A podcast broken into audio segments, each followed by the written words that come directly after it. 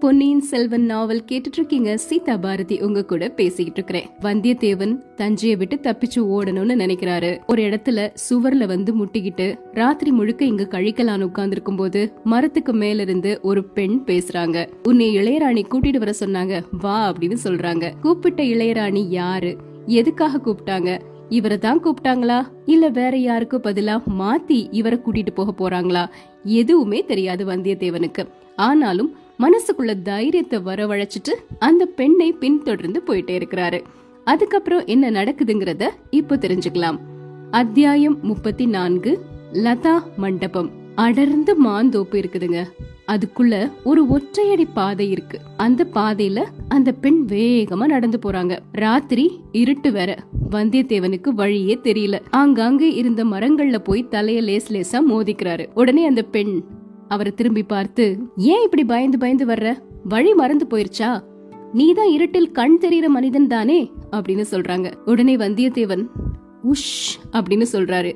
காரணம் என்னன்னா மதில் சுவருக்கு வெளியே ஏதோ சத்தம் கேக்குற மாதிரி இருக்கு. மனித நடமாட்டம் இருக்கிறது தெரியுது. காலடி சப்தங்கள் எல்லாம் கேக்குது. கொஞ்ச தூரம் போன உடனே வந்தியத்தேவன் சிரிக்கிறாரு. அந்த பெண் திரும்பி பார்த்து என்னத்தை கண்டு சிரிக்கிறாய்? அப்படின்னு கேக்குறாங்க. கண்டு சிரிக்கவில்லை கேட்டு சிரிக்கிறேன் அப்படிங்கிறாரு. அப்படின்னா என்ன தேடி வந்தவங்களுடைய காலடி சத்தம் கொஞ்சம் முன்னாடி கேட்டுச்சு. அவங்க ஏமாந்து போனதை நினைச்சு சிரிக்கிறேன் அப்படிங்கிறாரு. உன்னை யாராவது தேடி வர்றாங்களா? எதுக்காக? அப்படின்னு இந்த பெண் கேக்குறாங்க. தேடி வரலன்னா இந்த இருட்டு ராத்திரியில அந்த சுவர்ல முட்டிக்கிட்டும் மோதிக்கிட்டும் நான் எதுக்கு உட்கார்ந்துருக்க போறேன்? அப்படிங்கிறாரு. காற்றினுடைய அசைவுல மரக்கிளைகள் எல்லாம் விலகி நிலா கதிர் வந்தியத்தேவனுடைய முகத்துக்கு மேல விழுது. அந்த பெண் கொஞ்சம் திகைப்போடு அவனை பார்த்துட்டு நீ நீதானா? அப்படின்னு கேக்குறாங்க. நான் தான் நான் இல்லாவிட்டால் வேறு யாராக இருப்பேன்? இல்ல போன தடவை நீ வந்திருந்தப்போ பெரிய மீச வச்சிருந்தியே அப்படிங்கிறாங்க. நல்ல கேள்வி கேட்டாய். என்ன மாதிரி சுவர் ஏறி குதிச்சு வர்றவங்க அடிக்கடி வேஷத்தை மாத்திக்கலனா எப்படி? அப்படிங்கிறாரு. முன்னாடியை விட இப்போ இளமையா தெரியறியே. உற்சாகம் இருக்கும்போது இளமைதான் வருகிறது. அப்படி உனக்கு என்ன உற்சாகம் வந்தது? உங்க மகாராணியின் தயவு இருக்கும்போது உற்சாகத்துக்கு என்ன குறைவு? அப்படிங்கிறாரு வந்தியத்தேவன். பரிகாசம் செய்ய வேண்டாம். இன்றைக்கு எங்கள் எஜமானி இளையராணி தான் ஒரு நாள் நிச்சயமாக மகாராணி ஆவார்கள் அப்படின்னு சொல்றாங்க அந்த பெண். வந்தியத்தேவனுக்கு என்ன நடக்குது? எதுக்காக கூட்டிட்டு போறாங்க? அப்படிங்கறது ஓரளவுக்கு புரிஞ்சிருச்சு. இவர் ஒரு மந்திரவாதி அப்படின்னு நினைச்சு இந்த பெண் இளையராணி கிட்ட கூட்டிட்டு போறாங்க. ஆனா அந்த இளையராணி யார் அப்படிங்கறது வந்தியத்தேவனுக்கு இப்பவும் குழப்பமா தான் இருக்குது. பழுவூர் இளையராணி நந்தினியா இருக்குமா? இல்லனா மதுராந்தக தேவரை மணந்து கொண்ட சின்ன பழுவேட்டரையரின் மகளாக இருக்குமா? யாரா இருந்தாலும் அவங்கள சந்திக்கும் போது எப்படி நடந்துக்கிறது? எனக்கு கொஞ்சம் தைரியம் வேணும். நெஞ்சமே தைரியத்தை கைவிடாதே. தைரியம் உள்ள வரையில் ஜெயமும் உண்டு.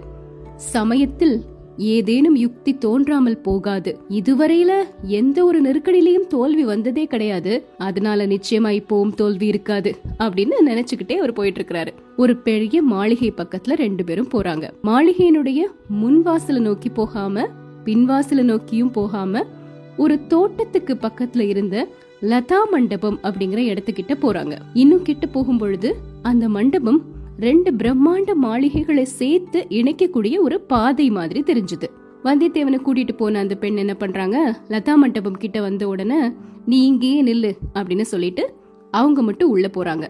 அவர் நின்னுட்டு இருந்த இடத்த சுத்தி நிறைய மலர்கள் நிறைந்த மரங்கள் இருக்குது. அப்பப்பா என்ன வாசம் இந்த மலர்கள்ல இருந்து?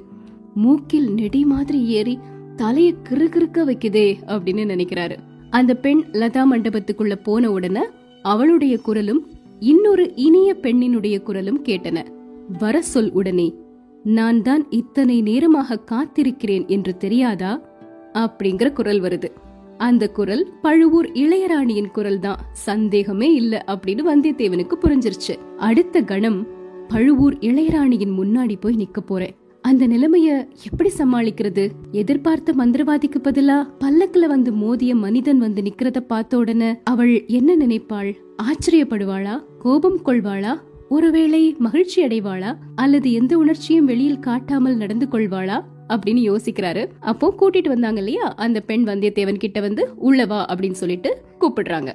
வந்தியத்தேவன் லதா மண்டபத்துக்குள்ள போறாரு. அங்க ஒரு தங்க விளக்கு. அதுல பொன் ஒளி வீசிக்கிட்டு இருந்தது ஏதோ ஒரு அபூர்வமான வாசனை தைலத்தை அந்த விளக்குல விட்டிருக்காங்க போல. தீப சுடரின் புகை கம கம கமன்னு மனம் வீசியது. பல வர்ண நறுமண மலர்களை பரப்பிய சப்ரக்கூட மஞ்சத்தில் ஒரு பெண் ஒய்யாரமா சாய்ந்து உட்கார்ந்திருக்காங்க. அந்த பெண் வேற யாரும் கிடையாது. பழுவூர் இளையராணி நந்தினி தான். பகல்ல பல்லக்கில் பார்க்கும்போது அழகியாக தெரிஞ்சாங்க. ராத்திரி இந்த தங்க குத்து விளக்கின் வெளிச்சத்தில் அழகென்னும் தெய்வமே உருவெடுத்தது மாதிரி தெரியறாங்க. மலரின் மணமும் விளக்கின் புகை மணமும் பழுவூர் இளையராணியின் மோகன உருவமும் சேர்ந்து வந்தியத்தேவனுக்கு அப்படியே போதை ஏறி தலையெல்லாம் கிருகிருக்க ஆரம்பிச்சிருச்சு. பழுவூர் இளையராணி நந்தினி வந்தியத்தேவனை பார்த்து அவளுடைய பவள இதழ்கள் விரிந்து முத்து பற்களை வெளிக்காட்டும்படி வியப்போடு பார்த்து சிரிக்கிறாங்க. பேச முடியாத நிலையை அடைஞ்சு ஆச்சரியத்தோட வந்தியத்தேவனை பார்த்துட்டு இருக்காங்க அப்புறம் லேசா சிரிச்சிட்டு வந்தியத்தேவன் சொல்றாரு அம்மணி தங்கள் தாதி பெண்ணுக்கு சந்தேகம் வந்து விட்டது நான் மந்திரவாதியா இல்லையா என்று. அதை எப்படி கேட்டாள் என்று நினைக்கிறீர்கள்? நீ நீதானா என்று கேட்டாள் அப்படின்னு சொல்லிட்டு சிரிக்கிறாரு. நந்தினி சிரிச்சுக்கிட்டே சொல்றாங்க இவளுக்கு அப்படித்தான் ஏதாவது சந்தேகம் திடீர் திடீரென வந்துவிடும். வாசுகி ஏன் இங்கேயே மரம் போல் நிற்கிறாய்? உன் இடத்துக்கு போ. யாராவது வரும் காலடி சப்தம் கேட்டால் கதவை படீரென சாத்து அப்படின்னு சொல்றாங்க நந்தினி. இதோ அம்மா அப்படின்னு சொல்லிட்டு அந்த பொண்ணு வந்து வெளியே போயிட்டாங்க. நந்தினி குரலை தாழ்த்திட்டு உன்னை மந்திரவாதி இல்லை என்றா இவள் சந்தேகித்தாள்? அசட்டு பெண். மந்திரவாதிகள் என்று சொல்லிக் கொள்கிறவர்களில் முக்கால்வாசி பேர் வெறும் பொய்யர்கள். நீதான் உண்மை மந்திரவாதி. என்ன மாய மந்திரம் செய்து இந்த சமயத்தில் இங்கே வந்தாய்? அப்படின்னு கேக்குறாங்க. அம்மணி மாய மந்திரம் செய்து நான் வரவில்லை. சுவர் மீது சாத்தியிருந்த ஏணி மேல் ஏறிதான் வந்தேன் அப்படிங்கிறாரு வந்தியத்தேவன். அதுதான் தெரிகிறதே. இந்த பெண்ணை என்ன மாயம் செய்து ஏமாற்றினாய்? அப்படின்னு கேக்குறாங்க.